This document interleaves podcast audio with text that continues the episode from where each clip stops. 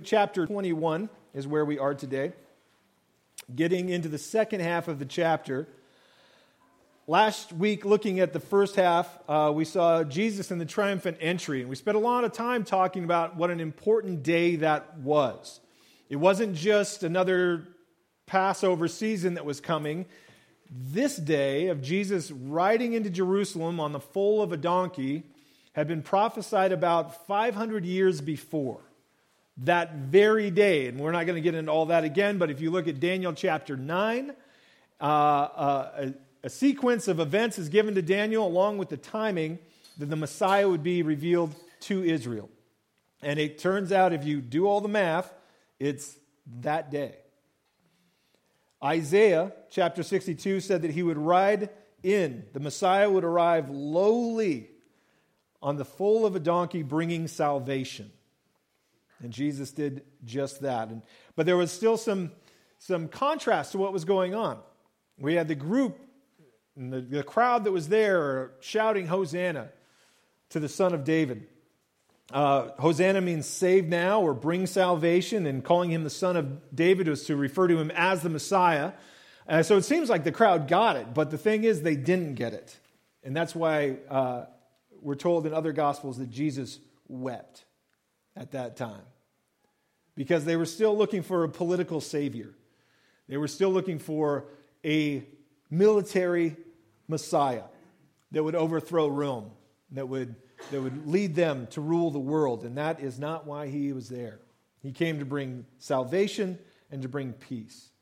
Now, after that, Jesus goes in and he clears the temple. And we talked about the corruption of the leaders and all the ways that they were scamming the people for money at that time. And that Jesus just sets up shop in the temple.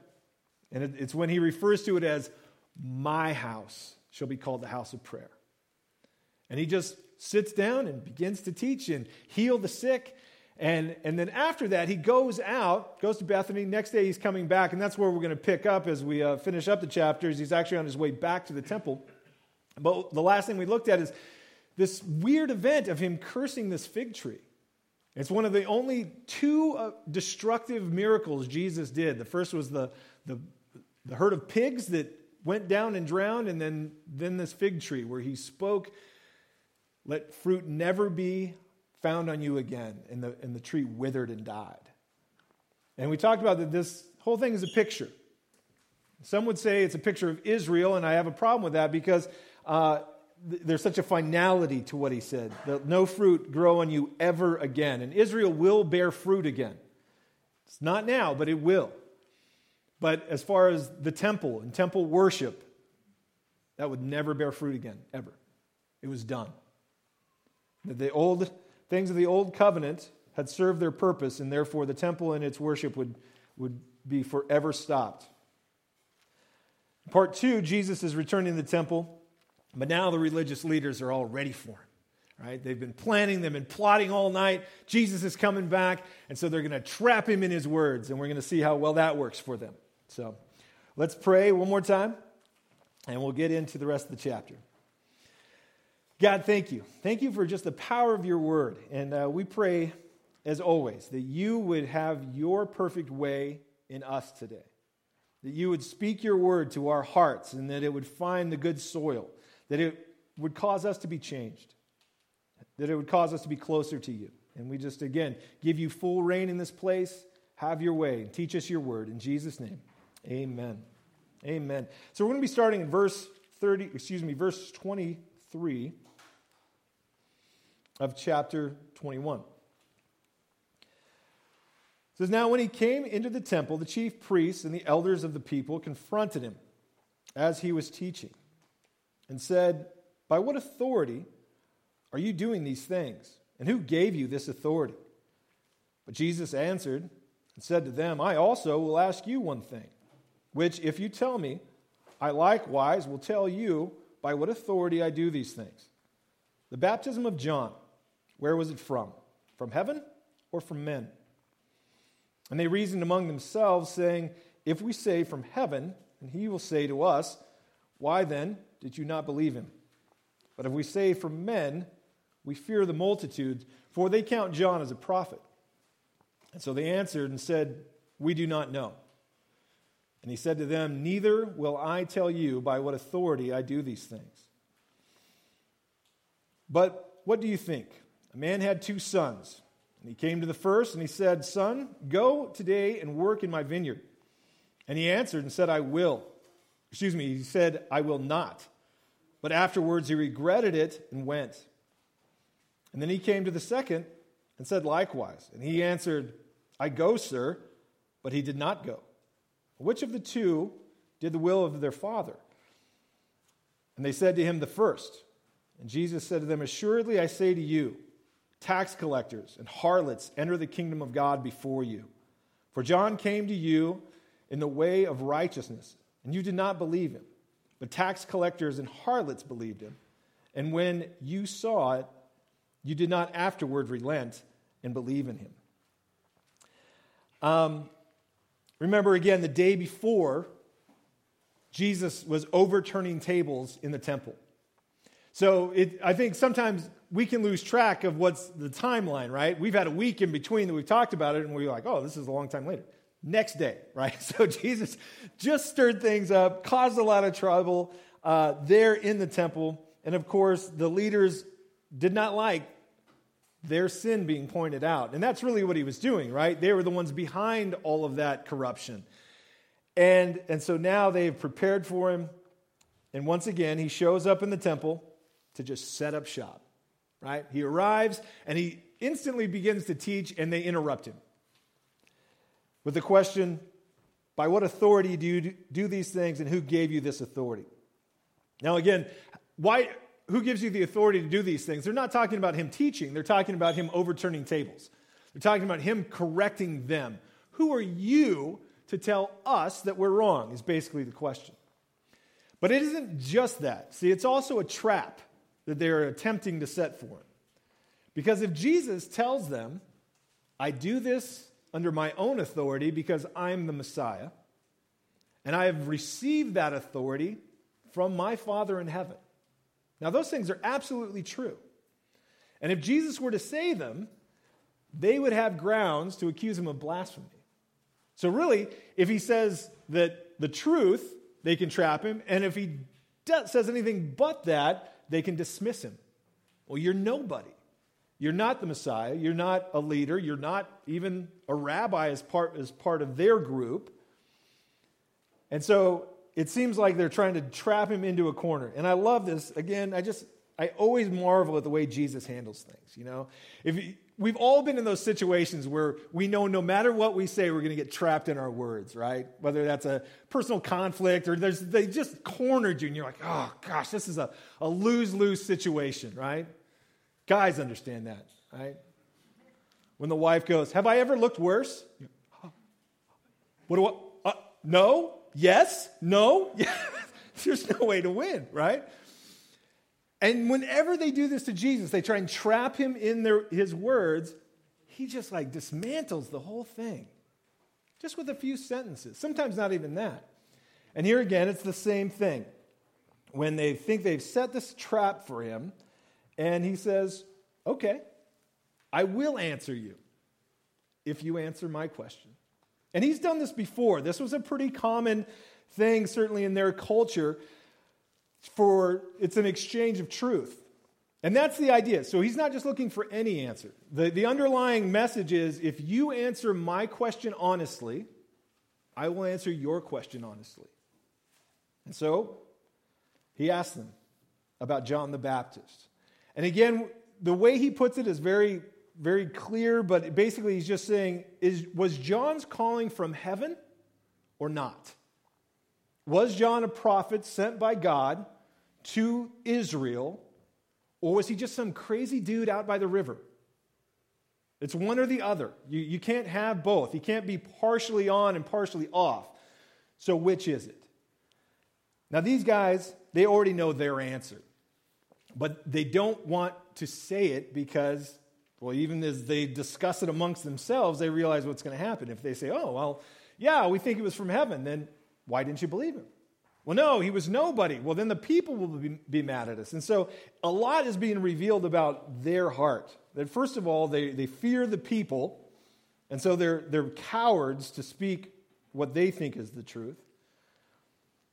And if they say that he was from God, then they're going to reveal that they're hypocrites. They knew who he was, but they didn't want him getting in their way. And so their answer is, we don't know, which is a lie. Of course, they, they knew what their answer was, but again, their answer reveals that they try and kind of choose this like political type answer. Oh, well, we don't want to get trapped in our words, so we'll say something that kind of just appeases, well, we don't know, which really just proves they're political cowards, right? We don't know. And because their answer was not honest, then Jesus says, then I'm not going to answer you either. If you won't answer me honestly, then the contract's broken and I don't need to answer you honestly either. Um, now, what their, their answer should have been, because what, I, I started thinking about that, what could they have said? Were they sh- completely trapped with only one or the other as, as an answer? The real answer that they, they should have had was John was sent by God, but we were too proud to hear him, and we were too proud to repent. That is the right answer. And for so many, and I've, we've all been in that place. Before we came to Christ, we had people share the gospel with us. And we had people tell us about Jesus. And we went, nope, nope. And we're in that same place. Maybe we weren't the self righteous, but we were still lost. And, and we had to be brought to the point of the message that I've rejected for so long is right. And I've been too proud to hear it. Right? It's really the answer of brokenness, it's, it's the answer of repentance. That there's nothing wrong with the message. I may not have liked the messenger, but there's nothing wrong with the message itself, and I've just been too proud to hear it. Um, we just have this tendency that even when we know we're wrong, we just dig in our heels all the more right? We, we see that in our own lives. We see it in the political world where, you know, there is so much proof to say you are wrong, and they just double down all the more, right? And it's just part of our sin nature. It's, it's what we tend to do. Yes, I know I'm wrong, but I can't admit it now, so I'm just going to all the more say how right I am. Jesus has come to, to save us from that. And unfortunately, these, uh, these religious leaders who should know these things are such a great example of the hardened heart, so filled with pride that they just can't hear anything but their own opinion. And so Jesus tells them this parable um, of a, a man who had two sons sends them both out to work. And there's a couple, de- there's some details that are important here because I think they very clearly translate to the Pharisees for sure, but I think they transfer to our life as well. Um, first of all, he didn't, the father didn't call both sons to go out and work around the breakfast table where he just tells them, hey, boys, go out and work today. He calls them individually. They each have an individual calling from their father to serve, and they have to respond individually. It it's not a group uh, choice, right? They are held accountable individually for their response. And they are called to work. It's not called to play, it's not called to vacation, it's not called to rest. It's work. Go work in my vineyard. Now, Again, that's important because sometimes as we think about ministry or we think about serving or even sharing, we're kind of looking for doing it in a comfortable way, doing it where it's not a challenge, doing it where I can do it within my comfort zone, and then I'll do ministry from here. It's work. It's always out of the comfort zone. It's always difficult, right? And I think life on the farm is a great example of it. What he's calling them to do is work in his vineyard, and, and work on the farm is work. it's long term work. It's, it's months and months of preparing the ground and planting and or tilling and then planting and watering and all these things, all with the harvest that's far off in the future in mind. There is no immediate reward in farming. None. you don't go out and go, man, picking rocks at that field was awesome. I loved it. You do all of that to go, the harvest is coming. And I have to prepare for it. And it's hard labor, right? And so he calls them to his field to work. The other thing that, about it is that uh, it's immediate. This isn't go someday, eventually, hey, boys, uh, when it's convenient for you, I'd like you to go work in the vineyard. It's today. Today's the day to work in the vineyard. And again, that harvest is, is a long ways away, especially for a vineyard. You know, a thing like a vineyard or an orchard, it's years before you'll ever see fruit from it. And even then, it'll be years before it's productive, years after you see fruit. So, long ways off. But the call was for them to work the land now. Now, again, this is super common, much more common in, in Jesus' day than it is in ours, where the family business, whatever it might be, if it was a vineyard, it was the family business. The kids worked on it. It was just understood that you worked your father's land. But it was also understood that your father's land is your inheritance. There, there was an investment to it. You weren't just a paid employee. You weren't just somebody short term that was going to be there. You were pouring your life into the land that would one day be yours and then your children's. There was an inheritance to all of these things. So it's a, it's a great picture. Now, we've talked about before that the, the vineyard is over and over again a picture of Israel, and even more specific than that is Jerusalem. And, and so, as Jesus is saying this parable, he asked this very simple but a profound question of these two boys that were asked to go out and work. Which of the two did the will of his father? And they said to him, Well, the first. Remember, the first said, No, I won't go. But then later on, he did. The other one said, Oh, absolutely, Dad, sure. I'm your best. You know, you can count on me. And he didn't go. Who did his will? Well, the one that, that said first no and, and then changed his mind and went. Lots of people speak of righteousness, talk about the things of God, and like to discuss things in a very religiosity kind of way. Talk about being a very spiritual person. It's very popular in our society now to talk about being very spiritual and, and even the things of righteousness. And, but we can't just be people that speak the right words. We need to be people that do what God has called us to do. We all have the call upon our life to go work his vineyard. Even though we might not see the harvest for a long time, we are still called to do it. And so often, yeah, yeah, I'll get to that, I'll get to it later, and maybe we never do. But having that heart of, nope, I know it's hard work, I'm going to enter in. And Jesus points this out. And again, we need to understand how hard this must have been for these people to hear, the religious leaders to hear, because he tells them that tax collectors and harlots will enter the kingdom of heaven before you or they are entering.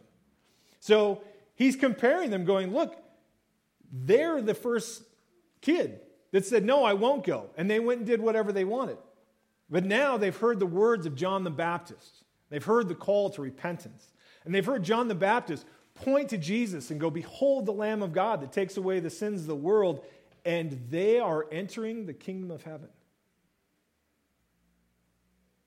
And the Pharisees and the religious leaders are the ones that have talked and talked all about righteousness and goodness and, and been so quick to point out the sins of other people, when in fact they said that they are the ones who are working the field. Oh, I will go, absolutely. I do work the vineyard for my father. But the truth is, they were not. then there was the sinners entering before. In verse 32, Jesus really proves his point again by saying, Look, you heard the preaching of John the Baptist, but you did not believe. You saw the testimony, you, you heard the testimony of the people coming to the river and repenting, and you saw the fruit of John's ministry. And even after you saw all that, you still would not relent. He's saying you're still just digging in your heels. You're doubling down on your mistakes and refusing to repent. You would not relent and believe. You would not humble yourself. And as a result, all of these others are entering the kingdom before you. Now, again, that was huge for these religious leaders to, to hear that sinners and tax collectors and harlots and carpenters and fishermen were getting into the kingdom of heaven before them. It must have just, you know, how dare you? These were the religious elite that Jesus is speaking to. He's not pulling any punches with them anymore. Verse 33, he continues. It says, Hear another parable. There was a certain landowner who planted a vineyard and set a hedge around it and dug a wine press in it and built a tower. And then he leased it to the vine dressers and went to a far country. Now, when vintage time drew near, he sent to his servant, sent his servants to the vine dressers that they might receive its fruit. And the vine dressers took his servants and beat one and killed one and stoned another.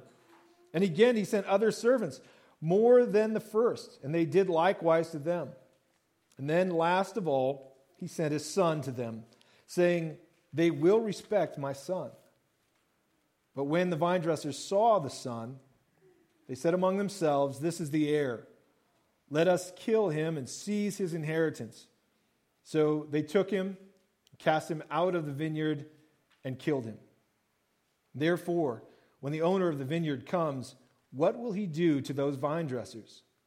And they said to him, He will destroy those wicked men miserably, and lease the vineyard to other vine dressers who will render to him the fruits in their season.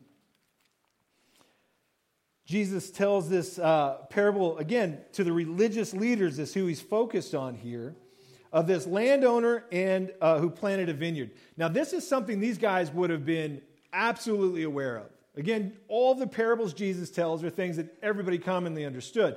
But these guys understood business. They understood buying land, investing, doing all this stuff. And so, as he speaks about this, to them, they're seeing everything from the landowner's point of view because that's usually them. And so the idea of all this, again, it's a great picture that Jesus paints. These guys knew that the landowner had done the work. He had put in the wine press, he built the tower, he put the hedge around it, he'd done all these things. And the only thing left for the uh, people renting or leasing the land was to move in right? Huge amount of work. And knowing that also would put a huge amount of weight upon them, the leasers of the land, to render back to the owner what was due him, right? Now, the landowner, of course, is God the Father. The vineyard, as I said before, Israel, or specifically Jerusalem. And the vine dressers, um, well, they're the religious leaders. But they don't understand where they fit in this parable. And again, it's pretty clear that up until the very end, they think they're the landowners. Now, from their perspective, or the perspective of the landowner, they, they see this huge disrespect of the people who have leased the land. How dare they? And he, I, I don't know, as again, as I picture it, I picture these guys and, you know, all their robes and everything, but just getting more and more intense, just their jaw getting tighter as they hear this parable and this story and consider what that would mean and how disrespectful it would be for these people that are simply the ones leasing the land to treat his servants this way and eventually to treat his son this way that they took, in verse 35, says that the vine dressers took his servants, they beat one, they killed one, they stoned another. And again, I just picture their blood starting to boil of how ungrateful and wicked these people are. Um, and then Jesus just keeps like adding to it, right? He's just like one more element that would just drive him crazy. He's just like pushing all of their buttons so they would see the injustice of all of this. Um, and the next one is, is that the owner sends his son. Now, as much as these guys understood land, investment, property, and how business dealings went, beyond all of that, in, in their culture, they held this, their sons with such high regard. And it's, again, something we don't quite understand because it doesn't have the same meaning for us, right? I mean, the, somebody's pregnant and they're like, well, I don't care if it's a boy or a girl as long as it's healthy. And that's great, right? That's, that's good. But in their day, the idea of a son meant that their genealogy was going to be carried on, that their line would, would continue, that the inheritance that had been passed to them would pass to another. And, and so it's hugely important. And not only did they hold sons in high regard, but if you only had one son, it was like considered the greatest treasure you had. So the idea that the landowner would send his son and that they would, would treat him like this. Again, these guys would have just been like speechless with anger at the, at the very idea of this. Now, again, he continues and he shows the idea that the people renting the land, the leasers of the land, are crazy in, in what their plan is. Doesn't make any sense at all when they say in verse 36, This is the heir, come let us kill him and seize his inheritance. It was impossible to seize somebody's inheritance. So the very plan that they have simply can't be done. There's no way it could ever be accomplished. In Israel, the land that was given to your family would continue in your family line. It could be leased out, but it could never be sold. It would always be your inheritance in the land. And the idea that these people could somehow come in and steal his inheritance is ridiculous. There's no way it can happen. But yet again, he's telling this to the people who are planning to have Jesus killed that they plan to take the son out of the vineyard, outside the city, and have him put to death. That they might inherit or continue to have power there in Jerusalem.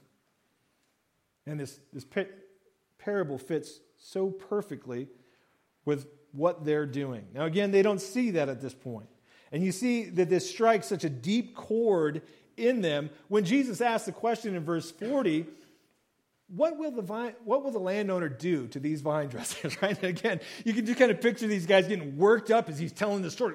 Oh, how dare they? Oh my God, his son they did what? You know? And he's like, what's the landowner going to do? He is going to destroy them miserably. And he is going to give the vineyard to those who will render to him what is his right? You can just hear the indignation in their voice. You can hear the justice that these people, that this, these vine dressers deserve punishment. Amazing how they can see the sin of others, but not see it in themselves at all. Again, that's part of our fallen nature. So good at seeing what other people are doing wrong and I think that's always been a, a huge thing that I've, I had it, I've had it happen many times in my life where I'm upset with somebody about maybe a personality trait or character or something they did. And the Lord just reminds me, you want to know why you recognize that? Oh, because I do that too. Because it's something in me. Otherwise, I wouldn't recognize that at all. And these guys, in the same way, they don't see it in themselves, but they see how evil this is. And they're so angry about it and so furious about what must be done or what should be done to bring justice about. And, and the thing is, they're absolutely right. Their, their assertion of the whole situation, of this whole parable, they are correct in what justice will be. They just don't realize they're speaking it upon themselves. And then Jesus reveals the rest of the meaning. In verse 42, it says, Jesus said to them, Have you never read in the scriptures, the stone which the builders rejected has become the chief cornerstone? This was the Lord's doing, and it is marvelous in our eyes. Therefore, I say to you, the kingdom of God will be taken from you and given to a nation bearing the fruit of it. And whoever falls on this stone will be broken, but whomever it falls upon, it will grind him to powder. Now, when the chief priests and the Pharisees heard this par- these parables, they perceived that he was speaking of them. But when they sought to lay hands on him, they feared the multitude because they took him for a prophet. Now, the stone which the builders rejected, it almost sounds like Jesus is like changing subjects here, but he's not at all. He's really revealing who he is. And this is a story, it's mentioned in Psalms, and that's what Jesus quotes from here. But the story itself is, is not written down for us in the Bible. During the construction of the Temple of Solomon, God had given instruction that no tools were to be used on the temple site. No hammers, no chisels, no nothing. It all had to be done away in the quarry, and then the stones would be moved on site. And so early on in the construction, this stone arrives. And it's got all these weird angles, and, and it just doesn't seem to fit anywhere. And they looked at all the different stones that they had listed that were supposed to arrive, and it wasn't on there. And they rolled it down the Temple Mount and down the hill and just thought it was a mistake. And so years go by, and the temple was reaching completion, and they called to the quarry saying, We need the cornerstone, the chief cornerstone that all things get joined together at. And they said, We sent that to you years ago. And they, they looked and they couldn't find it until finally they went down the hill, and there in the rubbish pile of all the other stones that had been rejected is the chief cornerstone. And they realized this is the Lord's doing. This means something. This is important. And that's why the psalmist recorded it. So Jesus is going, That's me. I'm the stone that you builders have rejected. The one that all things make sense, all things fit together. Without me, it can't stand.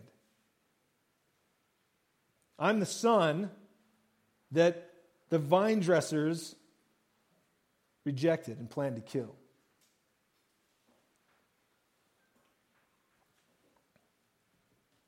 The chief cornerstone, the beloved only son, and they're the ones that have gotten it all wrong. And again, he says in verse 43 Therefore I say to you, the kingdom of heaven will be taken from you and given to a nation bearing the fruit of it. That was their own thing, that the vineyard would be taken away from those people and given to those who will do things right, do things justly, do things honoring the landowner. He says that's exactly what's going to happen. It's all being taken from you right now. It's given to fishermen, tax collectors, and harlots. And not far from here, it will be given to the Gentiles, us. You know, and again, Jesus doesn't mention that, probably because it would have started a riot or something. That's like, and if you think that's bad, tax collectors and harlots, I'm talking about the Gentiles too. People freak out. There's still a chance, even at this point, for the religious leaders to repent. And and as Jesus has described the cornerstone that has been the chief cornerstone that has been rejected, he again brings in this same idea, and, and it actually points to a couple other scriptures as well. In verse 44, and whomever falls on this stone will be broken, but whoever it falls on, it will grind him to powder. Man, falling on Jesus, falling on the chief cornerstone, is painful. It, it requires us to admit we were wrong. It requires us to, to admit we've been going in the wrong direction. Wherever we thought we were going, we were wrong. And as we fall on Jesus Christ, we go, I'm broken before you.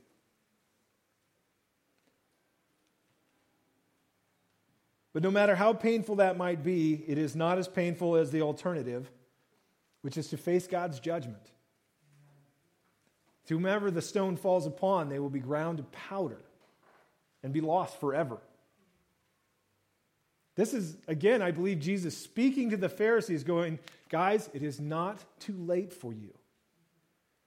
You can fall upon this stone, referring to himself, and be broken. Or I will fall upon you and you will be lost. Unfortunately, they would not hear it.